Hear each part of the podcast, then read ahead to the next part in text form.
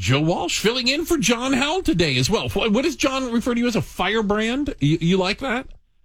He called me incendiary. Incendiary. Okay, yeah. that's close. That's well, a fancy Joe, word for firebrand. Yeah.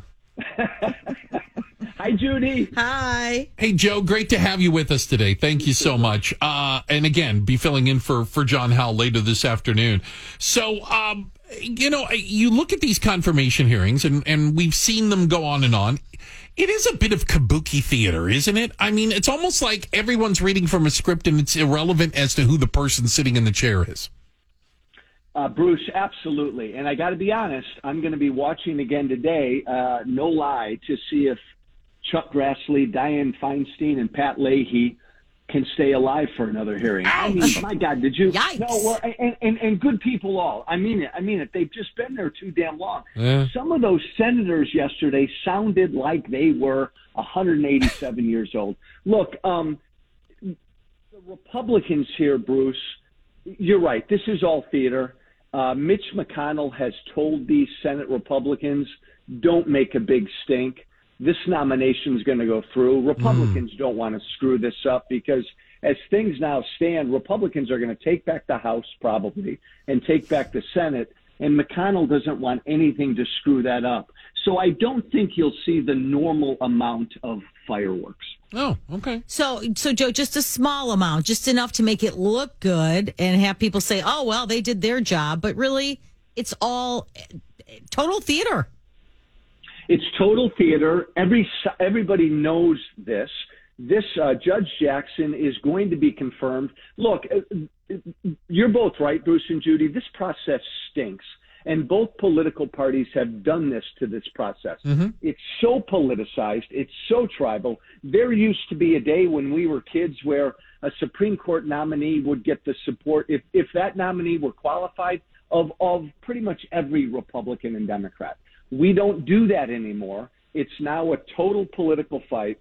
But in this case, Republicans like Ted Cruz will just make their points, uh, and that will be it. You know, Joe, you, you having been in Congress, you know, I, am going to let you explain a little, peel back the curtain, if you will. Um, yeah. Your leadership when you were in when you were in Congress was was was Boehner your boss technically? Boehner was my boss. Yeah, yeah, yeah as as the uh, uh, as as the ranking uh, Republican there.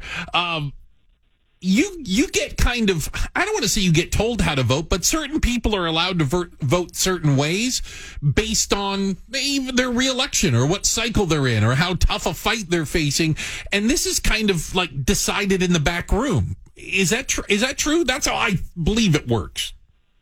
Hey, Bruce, it's always been that way. And for many members, that's still how their votes are dictated. Uh, I, I, I never did that, which is why the party never loved me because I always believed my constituents were my bosses. So I, I tended to be kind of a thorn in John Boehner's side. but most, but you're right. Most members do do what's best for the party. They do what Mitch McConnell will tell them. Mitch McConnell is telling them what's best for the Republican Party is to make your points, be nice to this nominee, and let's get this thing over with. Because right now we're going to take back the House and maybe the Senate. Don't screw that up. Wow. So most members will do that. What about the outliers though, who won't do it? You know, there. I mean, there. There's a couple we've of them. got a lot more than ever. I think we've had. We've got a, a, a Judy. If this were going on in the House, can you imagine Marjorie oh. Taylor Greene or, or, yeah yeah yeah forget about yeah. it. Um, so so you do have some of those outliers in the Senate. Josh Hawley a week ago said a couple you know pretty disparaging, ugly things about Judge Jackson. Ted Cruz is always you can always count on him. Oh, you sure can. Silly and stupid. um, and, and, and if the tables were flipped, to be fair to the Republicans, if the tables were flipped, the Democrats, I mean, remember what a stupid spectacle that Brett Kavanaugh hearing was. Yeah. Um, I don't, I don't think, and even Dick Durbin, to his credit, Dick Durbin has acknowledged that we should never have a hearing like that again. So I think that that whole deal, I think, did kind of shake mm. shake some of these members up a little bit. That w- that was bad on all of us. Well, I do, uh, you know, J- Judge Jackson, do you think she'll be able to hold her own, even though we're not anticipating any, you know, blow ups, but you never know. Yeah, two things, Judy, and everything I've read about her and watched about her, and I think I can say this on the radio.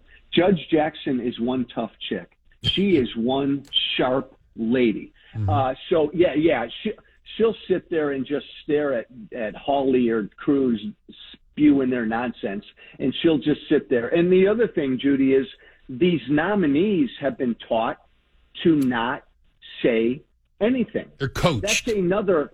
Yeah, that's another unfortunate consequence of these hearings is that they've become so political that the nominees have been coached. Don't say anything.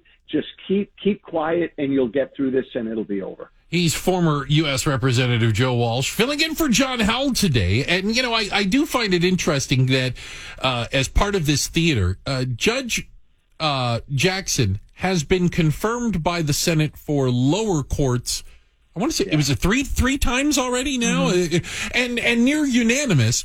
And then you're going to get to this vote, and you're going to have everybody suddenly uh, gain a conscience, for lack of better terms. They, are going to vote against her, be, uh, even though they, they, some of them literally have voted in favor of her holding different judgeships three different times, thought she was qualified before, but now that everyone's looking over their shoulder, they have to pretend they're being tough.